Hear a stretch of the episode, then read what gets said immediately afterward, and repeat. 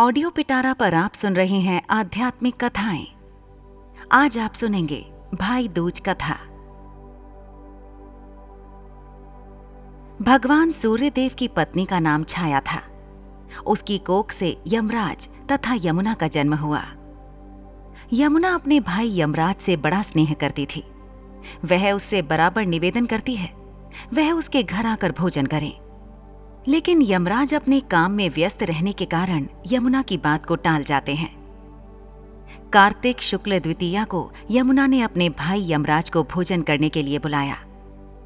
बहन के घर आते समय यमराज ने नर्क में निवास करने वाले जीवों को मुक्त कर दिया। भाई को देखते ही यमुना ने हर्ष विभोर होकर भाई का स्वागत सत्कार किया तथा भोजन करवाया। इससे प्रसन्न होकर यमराज ने बहन से वर मांगने को कहा।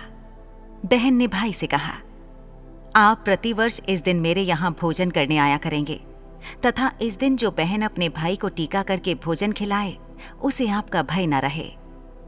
यमराज तथास्तु कहकर यमुना को अमूल्य वस्त्राभूषण देकर यमपुरी को चले गए।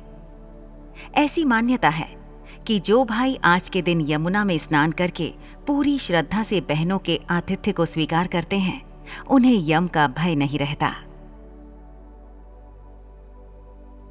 ऐसी ही इंटरेस्टिंग किताबें कुछ बेहतरीन आवाजों में। सुनिए सिर्फ़ ऑडियो पिटारा पर। ऑडियो पिटारा सुनना ज़रूरी है।